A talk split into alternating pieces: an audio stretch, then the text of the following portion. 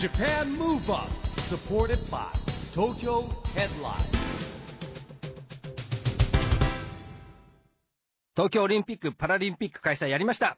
東京ムーブアッププロジェクト代表の市木浩二です。やりましたね、市木さん、はい。はい。アシスタントのちぐさです。はいい、やー、興奮しましたね。こうしましたね。朝の5時発表ですか朝の5らね時発表で私その後8時まで興奮して寝れなかったですからね、結局。なるほどね。僕らはあの前の日の10時にですね日本時間のプレゼンテーションがあるんでまあ、それを東京商工会議所の会館でですねライブで見ながらずーっと朝まで待ってなきゃいけないんですよ。ええええ。やっぱねしびれましたねでもね。ましたよね、これでますます日本元気になりますね。はい、元気になりますね。はいさあ、 Japan Move Up。この番組は、日本を元気にしようという東京ムーブアッププロジェクトと、岡山ムーブアッププロジェクトが連携して、ラジオで日本を元気にしようというプログラム。フリーペーパー、東京ヘッドライン、岡山ムーブアップとも連動して、いろいろな角度から日本を盛り上げていきます。そして、今夜はマンスリーゲストのこの方にも来ていただきました。いやー、よかったですね。おめでとうございますっていうか、本当に日本にまたね、オリンピックが来るんだなっていうのを感じていますけど、まあ、工藤公康です。よろしくお願いします。よろしくお願いします。まあ、工藤さんは1900、学年一緒なんですけど、はい1963年生まれなんで、はい。一応、あれですよね、理論上は、はい生まれていた東京オリンピックの時えはい。で、僕も生まれてたんですけど、生まれた年だから記憶にございません。全く記憶にございません。はい。後から、あの、映像を見たとうんいうぐらいしか覚えてはないんですけどねねえ。じゃあ実質的には初めての。うん56年ぶりですよ。ねえ。夏のオリンピックとしてはね。本当ですよはいね。はい市木さんは招致活動ではいお忙しかったと思いますけど、これからまた次の7年は、いや、あのね、これはね、これからいろんなこと決めなきゃいけないんでですねうん、今、招致委員会っていうのは解散するんですよ。一度解散すはいるんですね。で、来年の2月に向けて組織委員会というのができていくんですけども、まあ、まず、中身もありますけど、ほら、例えば国立競技場建て替えなきゃいけないとか、はいああ、そうですあね。れ、設計者は選ばれてるんですけども、はいはい。えー今いろんな日本の法規上クリアしなきゃいけないこととかいろんなもんありますし、まあ、本当にこれからなんですけれども、まあ、ね。この番組もですね、はい。えー日本元気にテーマでですね、オリンピック招致応援してまいりましたんでですね、はい。引き続きね、はい。あの、2020年に向けてもですねお、えー応援していきたいですし、あの、1回目がですね、まず水野さんでしたからね、ゲはいスト。。そうですはいね。あのね、かなりあれ、プレゼンテーションいろんなテレビ局で出したんで、あ水野さんもね、顔が売れちゃってですね、うんはい普通に歩いてると写真撮られるって言ってましたーお、そうなんだ。写真撮ってくださいって。へえ、まあいろんな効果があるんですね。へね。あでも今日私、工藤さん、はじめましてなんですが。あはじめましてはじめまして、よろしくお願いします。はいそんな初めての時に、この嬉しいニュースとともにお送りできて、そうですね。すごく光栄でございます。はいさあ、工藤さん、今回呼んできてくださった日本を元気にしてくれるゲスト、これはどなたでしょうか、えー今日はですね、まあ、あの、私と同じ元プロ野球選手の西俊久さん。はい。まあ、西さんとはですね、まあ、僕がジャイアンツに入った時に一緒にプレーもしましたし、横浜に行った時もお一緒にプレーをさせてもらったと。まあ、本当にね、野球のことに関して言うと、もう哲学をしっかり持っている。はい。もう野球をよく知っている。まあ、あの、そういう選手なんですけど、野球って、なかなかやっぱりね、奥が深いもんなんですけど、その奥の奥まで考えて、僕もね、意外と1、2塁間が空いてて、ちょっと、1、2塁間に寄ってって言うと、あ大丈夫です、工藤さん、ここ来ますからって言うんですよ。ちょっとセカンドベース近くにいるんですね。いや、本当にそこ打つのかなと思って投げるとそこに行くんですよ。もうそれからは、あの、西君に、あっち動いて、こっち動いてって言わなくなってですね、西どこにいるのかなと思ったら、あ、そこにいるんだ、打球飛ぶんだなって言うと意外と飛ぶんですよ。はい、だからそのぐらいバッターが、この球を投げたらどう動くとか、はい。どこに打ってくるとかっていうことも、普通ピッチャーが知ってるだけなんですけど、野手である、内野手である西君がよく知っていたというぐらいちょっとびっくりさせられた選手でしたね。はい頭脳派な一面もすごくお持ちというそうことですね。ね。はい。しかも、今年、筑波大学院に合格されたんですか？はい。ね、工藤さんもね、合格されてますあからね。まあ、そうです。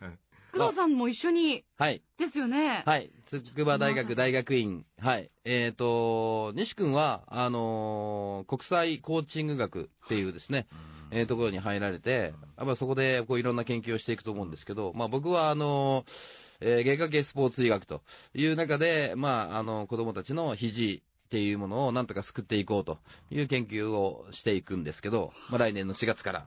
はい。じゃあそのあたりのお話もたっぷりとお伺いしたいですね。はいはい。さあ、この後は西俊久さんの登場です。 Japan Move Up supported by 東京ヘッドラインこの番組は東京ヘッドラインの提供でお送りします Japan Move Up それでは今夜のゲスト西俊久さんですこんばんははい、こんばんは。よろしくお願いします。よろしくお願いします西さん、はい。筑波大学大学院 おめでとうございまあす。工藤さんもおめでとうございます。はい、ありがとうございます。はい。はい。すごいですよダブルでね。いや、だってね、もう野球もかなり長く活躍された上に、この年になってね、二人とも大学院って学ぶってすごいですすよね。ごいですねいやーそうかもしれないんですけど、なんとかね、あの、なんかやりたいことってこう、うんあるじゃないですか。はいはい。自分が野球界にいて、ちょっと不思議だなと思ったりとか、うんああ、こういうことってできないのかなって思ったことが、なんか学生でできるって、ね、そうよくないですか？あの、やっぱピッチャーは余計にありますよね。うあのん。メカニック的にこうピッチャーってすごく不思議な部分だったり解は明できるとこありますもうんね。ん。まあでも、西さんは来年から、はい。どういうことを学んでいくんですか？僕はですね、ちょっとね、壮大すぎてですね、はい。どれぐらいできるかわかんないんですけど、はい野球界の統一とか、うん指導法の一貫性とか、そういうものが、あのプログラムとかを考えられたらいいななんて思ってます。ああ、いや、そこはね、はいあの、僕もちょっと考えてるところがあるんですよ。やっぱりなかなかね、えー、まあ、あの、プロ野球って一つだなっていうふうに思ってるところはあるんですけど、うんやっぱり軟式とか公式とかね、はいあったりとかい、いろいろやり方が違うじゃないですか。そうですねで、かといって、なんかプログラムってないんですよね。ね供たちのためのプログラムっていうかね。うんはい。まあ、投球制限があったりとか。そうですね。はい。西さんの中でなんかこう、これって、なんか一個にできないかなっていうところってありますか？あのまあ、まずは野球界そのものが一個にならないといけないので、うんまあ、野球界のトップ、まあ、例えばコミッショナーがあって、その下にプロ、えーまあ、いろいろプロ野球だったり、大学野球だったり、その、うんえーまあ、ピラミッド状になっていないところが、はいまあ、日本の野球界の弱さでもあると思うんですね。はい。そこそこが一個になってないので、すべてがバラバラなんですね。うん。連盟から何からですね、はい。団体がバラバラなので、うん。団体がバラバラだと、あの方針とかですね、うん。えーまあ、ルール自体もバラバラなんで、ああ、そうね。まあ、そういう意味では、うん。何かこう一つね、うん。つなげたいなと思ってるんですけあど、あ、まあ、あの、そんな中で、こう、コーチング学っていうと、なんとなくなんかそことくっつく部分もあるんですけど、はい。こう、どんな研究を、あのそうですね、まあ、さっき言ったようにその、えーどういうことを子どもに一貫して、うん。えーどういう方針で教えていくことがいいのかなという、うん。まあ、子どもに教えるというよりも、指導者に対して、えーえーのお教科書といいますかね、はい。まあ、そういうこう指導者が元にできる何か、えー手元に置いて、それを、えー元手にこう、うん子どもに教えられるような、うん。まあ、教科書ができないかななんて思ってますけどね。西田ってこう、まあ、あの、プロ野球の時は内野手はい。じゃないですか。はい。そうすると、その教科書的な部分っていうのは、その守備であったりとか、はい。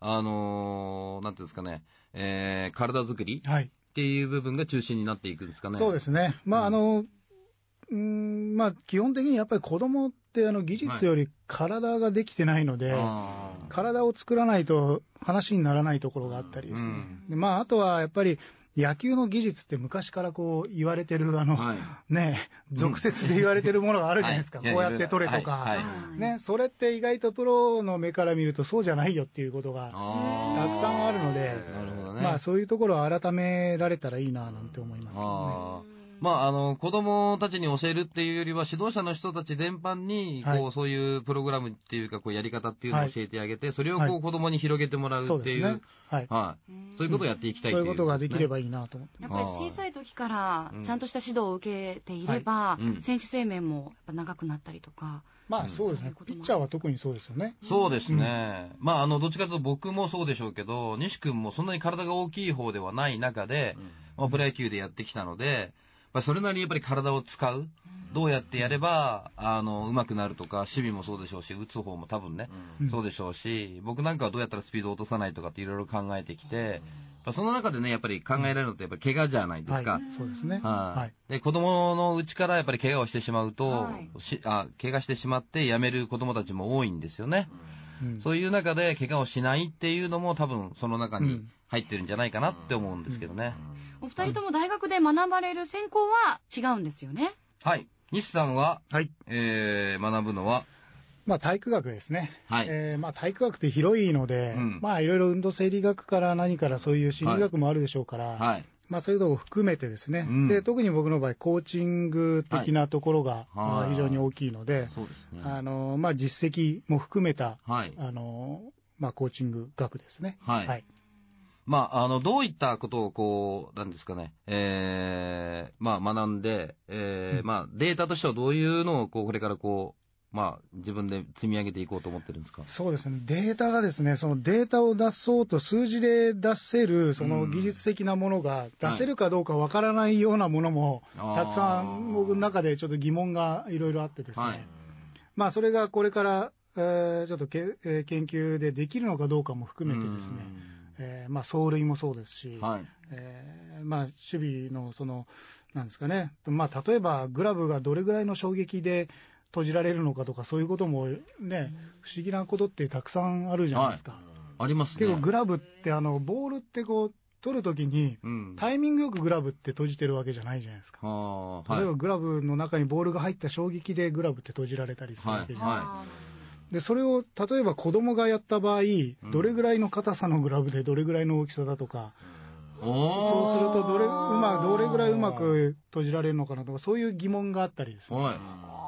え、そうすると、兄さんがそういうのを研究していくと、子供に合ったグローブうんっていうのができますけど、形とか、そうですね、ただそれ数字的にやるのって難しいので、うん。まあ、あの、それはまあそれとして、うん。まあ、あとはまあ走塁ですよね、走塁なんかも、こうこういうふうに体を向けたら、こういうふうに力がかかるだろうなとか、はうん。なんかそういう疑問がいくつかあるんですけどね。なるほどね、なんかそういうのやっていくと、なんか野球っていうものがこうどんどんどんどん細かくね、こうなんか子供たちにも、あ分かりやすく説明ができたりとかね、今まではこうしろって言われてやってたことが、こうするとうまくベースが回れるんだとかね、うん。こうするとランニングがうまくなるんだとかね。そうな、んですよ。そういうことも含めて分かるようになるっていうことですね。だから一般的に言われてるものと真逆のことも意外とあったりするんですよね。ははい。まあでもね、不思議と、今までこうやってプロ野球でやった人が、こういう研究をするっていうのが、今までになかったわけです。ないですよね、二人ともね、大学。うんはい。まあ僕のことは置いといて、西さんは、でそういう中でこうやっていけるっていうのはね、非常にそのプロで経験した人のうん。感覚とかこう知識っていうのもそこにプラスされていくんで、うん。よりこうね、細かいところまで、うん。まあ、あの、みんなにこう理解できるようにうん。なっていくんではないかなっていうふうに思うんで、まあ、ぜひ、ね。ね。もう研究していただいて、はい。2年で足りますか？ねえ。足りるかな？うんはい。まあでもね、あの、納得するまではい。やりたいですね。そうですね。ははいまあ僕も、はい、頑張りたいと思います。ね、来年からはお二人で学生さんなわけですよね。はい。はいそうですよで。もこれたまたまなんですか？来年から。あ、たまたまでした。たまたまえ。えそうなんですよ一緒に頑張ろうよって相談したわけでもなく。たまたまですね。たまたまなんですよ。たまたま試験受けるときに2人空いてたんです、前が。え、うん。前が空いてて、はい試験会場に9時50分までに入らなきゃいけないのに、はい2人とも来てなかったんですよ。あら、あれ来ないなと思ってて、したら10時ギリギリになって2人がポッと入ってきて、で、僕とりあえず後ろその後ろだったんですね。で、前に2人がポッと座って、ちょっとでもなんか喋るかな、顔、チラッとでも見るかなと思ったら全く見ないまんま、2人がこう面接に行った時に僕の方をチラッと西が見たんですよ。あ、首でも下げるかなと思ったら、ふーって言ってた。おーい俺ここにいるぞみたいな。全然気づかなかった。まあ、二人ってあの、僕と吉井正人さんですね。吉井さんと二人で行ったんですけど、えギリギリに入ってくれって言われたから、ギリギリに入って、で、終わってから吉井さんと二人で、あれ、工藤さんいなかったな。後ろにいたよーっていう。はい。ーそんなこともまあ、試験の時はありましたけどね。ですね。若干じゃあ緊張されてたんですかね、西さんい。や、緊張じゃなくて、その待合室であまり死後は慎むようにみたいなことがあったんで、そうですよはいね。みんな張り詰めた空気なわけですもんね。キョロキョロするのもちょっとあれですよね。そうですね。そうですね。まあみんなスーツ、ね、同じようなスーツ着てましたしうね。はいなるほど。そんなのもありましたね。はい。さあでも2020年のオリンピック開催地は東京に決まりましたが、はい。うん西さんは、はい。えっ、と、アトランタオリンピックの時に、はい、えー日本代表にそうです。選ばれていらっしゃったん代表で、はい、あの予選までやりました。予選を1位で通過して、ええ。それからプロに入ってしまったんですけど、まあ本当はね、アトランタに行く予定で、大学からアマチュアに入ったんですけど、うん。まあもう1年がちょっと長いなって途中で思い始めて、はやっぱプロの中の1年って大きいじゃないですか。ちょうどで僕ですね23、24の年だったんですね、はいその予選の時は。次の年25の年になったんで、そこのちょっと1年ってプロでは大きいなと思ってて、うんうんまあ最終的にプロに、そうですね。はい。はい。やっぱりでも、出たかったっていう気持ちはありまあ、ました。あの、そうですね。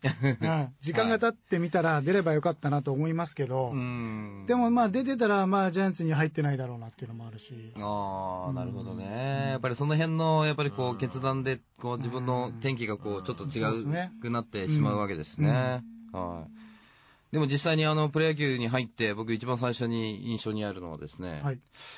あの、僕オープン戦で、西さんが1年目の時に、はい。オープン戦で投げさせてもらって、うん僕1回から5回までまっすぐしか投げなかったんですよ。にもかかわらず、福岡ドームで、はい。はい、打ったのは西さんだけ。ええはい。そうですね。ふって気がついてるんですよね。なんだ、まっすぐしか投げてこないじゃないかって言って、カーンってね、レフト線にツーベースを打たれたと。いうのを覚えてるんですよ。は。で、他の人はいつかカーブが来るだろうとか変化球が来るだろうっていうふうに思ってるせいか、全く打たれなかったんですね。はいうん覚えてます覚えてます。ああ、ありがとうございます。俺なんだ、まっすぐしか投げねえじゃんって思って、で、あなんだ、じゃあまっすぐ打てばいいやって。そう。はねい。はい。一人だけ、一人だけですよ。そうですはいね。はい。うん5回投げて。とうん観察力と。頭脳。そう。だからもうその時に、あ、こいつ違うなっていうのをね、あ、全然知らないですよ。まだんその時話したこともなかったんですけど、あ、違うなって、すごいのが入ってきたなっていうのを思いましたね。あのこの「ジャパンムーブアップという番組はですね、はい。まあ、ラジオで日本を元気にしていこうとはい。いうことでやってるんですけども、はい。まあ、実は西さんもねあの工藤さんももちろんなんですけど夢の課外事業も一緒にえー協力してやっていただいてまして、えー子どもたちに対していろんなことやってもらってるんですけども、い。うん。まあ、西さんが考えるですね、はい。なんか日本を元気にするためのアイディアってあります？そうですね、あのまあ、僕らやっぱり野球界の人間なので、その野球を通して、えーまあ、特に子どもたちが、あー夢を持ってくれたらいいなと思ってるんですけども、うん。まあ、どうしたらいいかなというのも、まあ、自分の仕事を含めてなんですけども、まあ、選手たちがいかにすごいことをやってるかとか、うん。えー選手たちがどれぐらい、えー難しいことをどれぐらいの努力を重ねてやっているのかとかですね、うん。まあ、そういうことをうまく伝えていきたいなと思ってずっと仕事はしてるんですけども、まあ、そこで、えー子どもたちが、えーまあ、いろんなことを感じてその、うん。えー感じたことを夢にしてもらえればなというあところで、ーはい。今、あの、具体的に西さんがやっぱりやってることっていうのはどういうことですか？えーっとまあ、野球スクールだったりとかもや,、りますけども、はい。えーまあ、テレビだったりラジオだったりということで、うん。まあ、解説もしてますけれども、はい。まあ、なるべくそのプレーに関して解説するようにうん。してますね。なるほど客観的にこれはすごいですねとか、そんなことではなくて、はい。どうしてそういうことができたのかとか、そういうふうに話せればいいなと思ってやってるんですけどもね。うんうんあの子供たちと一緒にこう野球教室をはい。やったりとかすることもあるでしょうけど、はい。あの子供たち、実際にやられてみて、いかがですか、まあ、もちろん全員が全員あの野球選手になろうと思ってるわけではないのも一つあるんですけども、はい。でもあの、やっぱり全員にまず、基本的なその人間としてのはい。礼儀だったりとか、はい。それから野球をやる以前に姿勢を良くしようっていうこともよく言ってるんですけども、あのまあ、あの日本人として持ってるその習慣とかもすごく大事にしてほしいなと思ってるので、はい。まあ、その辺も野球以前のところも大事に、はい、うん教えてはいますね。あー。はい。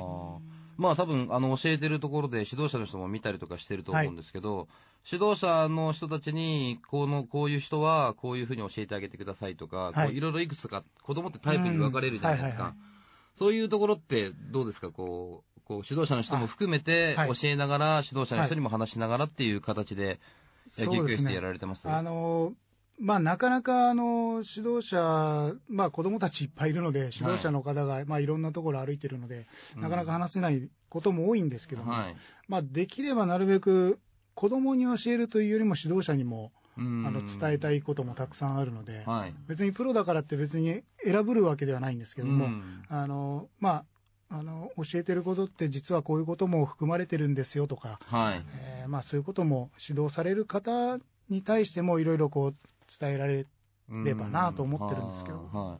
今の子たちって非常にこう、下半身硬いじゃないですか、はいはい股関節とかはい柔軟やってもいかなかったりとはいはかい、そうなんですはい、全然硬いんですね。はい。だからそういうところって、こうなんか日産なりに、こう、こういうことをやった方がいいよとか、ストレッチやった方がいいよとか、はっていうことって伝えたりとかしてます？そうですね、あのまあ、大半こうトレ、まあ、僕が一緒にやってたトレーナーのスタッフと一緒にやったはい。りするんですけども、うん。まあ、まず肩甲骨をこう動かす、まあ広く動かすとかですね、うん。で猫背の子が非常に多いので、もう猫背の状態でもう、ただそれだけでもやっぱ股関節がうまく起動しなかったり。うん。あのやっぱ連動してるんですね。はい、つながってるんですね。背中と腰のこう猫背があるらしいんですね、うん。猫背ってね。だからもうそのもう腰が曲がった状態、背中が曲がった状態だともうんう、それだけでもう野球もできないんですよね。うん腕が上がらないとか足が上がらない。はい。それだけで怪我にもつながるので。うんうんそんな、あの、こう、なんていうんですか、ひ姿勢っていうのが、まあ、その中にいかに大事かっていうことをうん教えたりとかしてるんですね。そうですね。の以前の問題として。そうですね。まず野球をやる前にそこから入ろうよという。へリスさん拝見してると、今もすごく腕の筋肉が綺麗についてらして、いやっぱセルフメンテナンス相当されてるのかなと思うんですけど、最近全然やってないです。本当ですか？全然やってないです。あのね、西君はね、あの、というとあまりね、脂肪がつくタイプじゃないんですよ。あ、もともとが、はい。羨ましい。はい。あの、現役の時はもうもっとすごかったですよ。もう肩周りとかね。かはい。もう全然こう、筋肉がバリバリバリってこう浮き出てるようなね感じだったんですけどね。はい。でもそのぐらいやっぱりトレーニングっていうことも一生懸命やってたし、はい。やっぱり野球の、その、まあ、スマートさっていうかね、頭をしっかり持ってた選手だったんで、うんまあ非常にそこからね、こう子供たちのためにとか、やっぱりこういう大学に入って研究をするっていうのが、非常になんか合ってるなっていう、はい、感じで見てますけどね。いかがですか？うん。はい。そうでしょう。そういうことですかね。はいだって非常になんか考えてトレーニングしてたよね。ただ筋肉つければいいとかねまあそうで。すね。まあ、一時でもやっぱり重いものやればいいと思ってやってたこともあったんですけど、それで怪我をしてですね、まあ、その後、今、一緒にやってるトレーナーと一緒にやるようになってからは、ちょっと発想が変わりましたね。あの特にサッカー選手とか、うん他のスポーツの選手とやトレーニングするようになった時に、うん。初めてあこんな運動能力がこうあるんだとか自分のこう能力ってこういうこんなに低いんだとかって感じることがたくさんあったので。え、能力が低いって感じます？あのや野球選手ってまあこれね必要ねえだろって思う人もいるかもしれないんですけど、うん。あのサッカーなんか特にそうですけど対人なんですよ。人の動きに自分を合わせるっていうそういう動きが、ねはい。大半じゃないですか、はい。野球選手ってすっごい苦手なんですよそれが。ボールって必ずね、そのボールが向かってる方向にしか行かないので、んある程度予測の中で動いてるじゃないですか。だか人間の動きに合わせるのって予測外のことに合わせなきゃいけないので、その時のそのその体重心の置き方とか、あの足の動かし方とか体の向きとかって、野球選手って全くわからないんですね。最初の頃はもうサッカー選手に置いていかれまくりですよ。わからないので。で心配心配機能も弱いので、野球選手って。ももう、もう死ぬかと思いました、最初の頃。う、なるほど。はい。えーいや、実際に自分が経験してみて、はいまあ、それを、こう、なんか体験したものを、はい。逆にまた、あれですか、野球にこう、フィードバックして戻してあげたいって思ってるんですか？ですねはい。で、まあ自分のそういうトレーニングも、うん結局はまあ、えーまあバッティングにはちょっと遠いですけど、まあ守備に関してはその、はい足の動きだったりとかですね、うんその頭の動位置位置とかだったりですね、はいそういうところに生かされたので、はうん、まあすごくそれは勉強になったですねい。。ははい。あはあ、でも、野球選手とね、サッカー選手っていうと、基本的なやっぱり体の作りって違うじゃないですか。はいそうですね。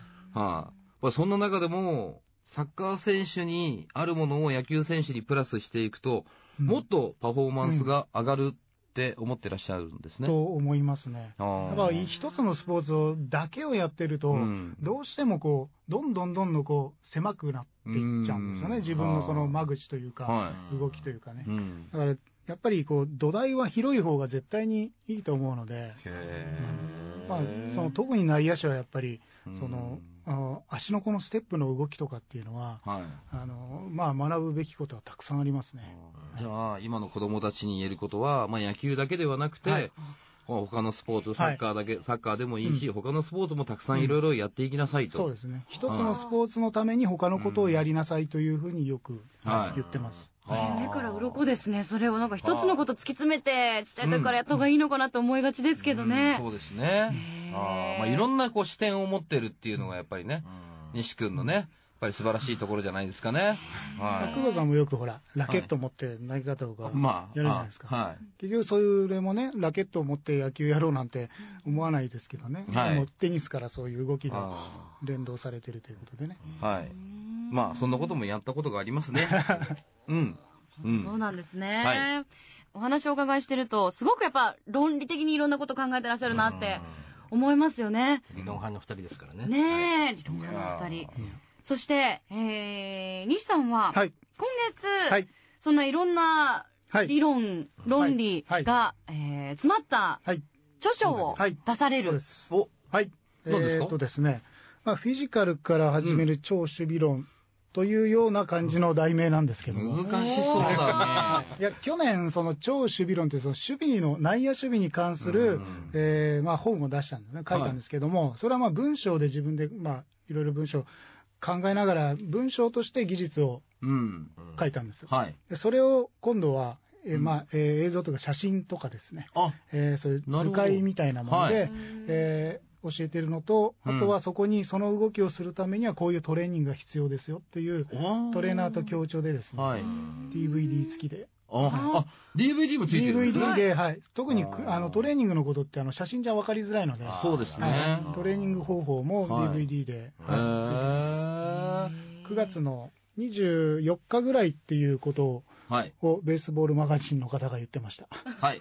はい、その辺ちょっとざっくりしてるんですね。はいはい。はいだいたいなるほど。9月24日頃、はい発売予定ということで、はい。楽しみですね、こちらも。そうですね。あの、うん DVD がついたりとか、あの、絵があったりとかね、はい。すると、まあ非常にあの子供たちが見てもね、そうですね。子供たちから指導者の人たちが見ても分かりやすくなってますよね。うんはいね、あの文字だとあの途中で飽きちゃうじゃないですか、子供たちは特にね、はい、なるほどね。分かんないと飛ばしちゃったりするそうですね。図解で矢印とか書いてあっても、どこがどう行くのかなっていうのが分かんないんですよね。。ね途中が分からなかったりとかね。そうなんですよるんで、やっぱりその、え、え、え、あの、動くものがあるだけで、全然やっぱり理解の仕方ってね、うん変わってきますんで、はい。僕も勉強させて、買わさせていただいて、勉強させていただきますんで。よろしくお願いします。親子でご覧になってもいいかもしれないですね。あ、いいですうんね。はい。チームに一つは、みたいな感じでね。はい。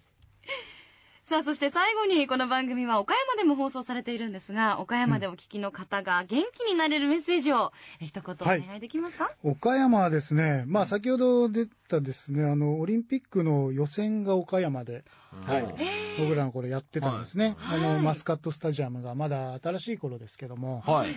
えーかれこれ何年前でしょうか。そうですね。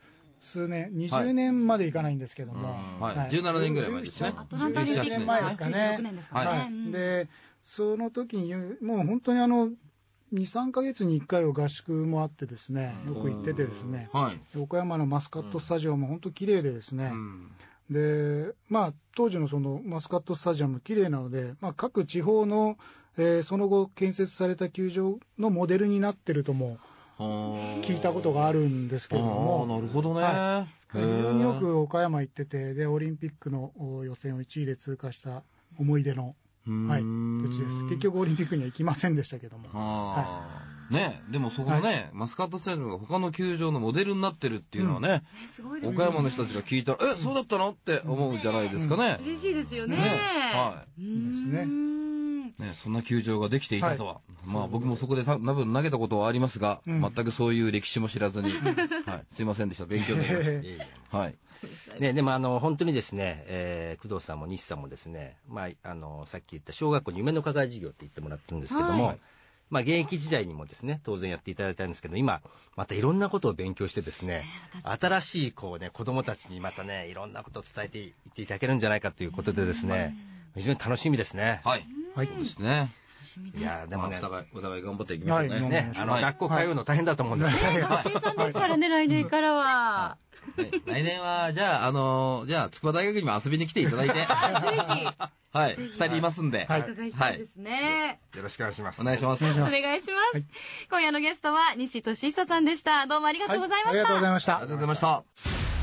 Japan Move Up, Move Up. 今日は野球解説者の西俊久さんに来ていただきましたが、はい。工藤さんいかがでしたか？いや、あのね、本当彼の、なんていうんですかね、探求心うんっていうのかね。うん、あと、向上心であったり、子供たちのためにうん、ね、まあ本当大きいところを見ると、もう野球界のために、ね、なんかこう自分ができることはないかっていうのをね、一生懸命探してたんで、まあ本当にね、これからの活躍っていうのが楽しみだと思いますね。はい。まあでもね、工藤さんもそうですし、なんかすごいですよね、やっぱりねう、んあの野球界を良くしようと、まあ、子供たちにですね夢を与える、それから、えーどうやったら上手くなるとか、怪我しをしなくなるとかね、うん。本当に素晴らしい活動でね、日本を元気にすると思いますね。愛を感じますよね。工藤さん、次回も素敵なゲストを連れてきてください。楽しみにしています。はい、頑張ります。ジャパンムーブアップ、そろそろお別れのお時間です。次回も元気のヒントをたくさん見つけていきたいですね。はい、もう元気のヒントはですね、まだまだありますし、オリンピック決まりましたから、2020年。はいはいえー7年後に向けてですね、またいろいろ元気のもとをね、見つけていきたいと思います。はい。はい。元気のヒントはまだまだあります。ジャパンムーブアップお相手は、一木広治と、ちぐさと、工藤公康でした。それではまた、来週 Japan Move Up, supported by 東京ヘッドライン。この番組は東京ヘッドラインの提供でお送りしました。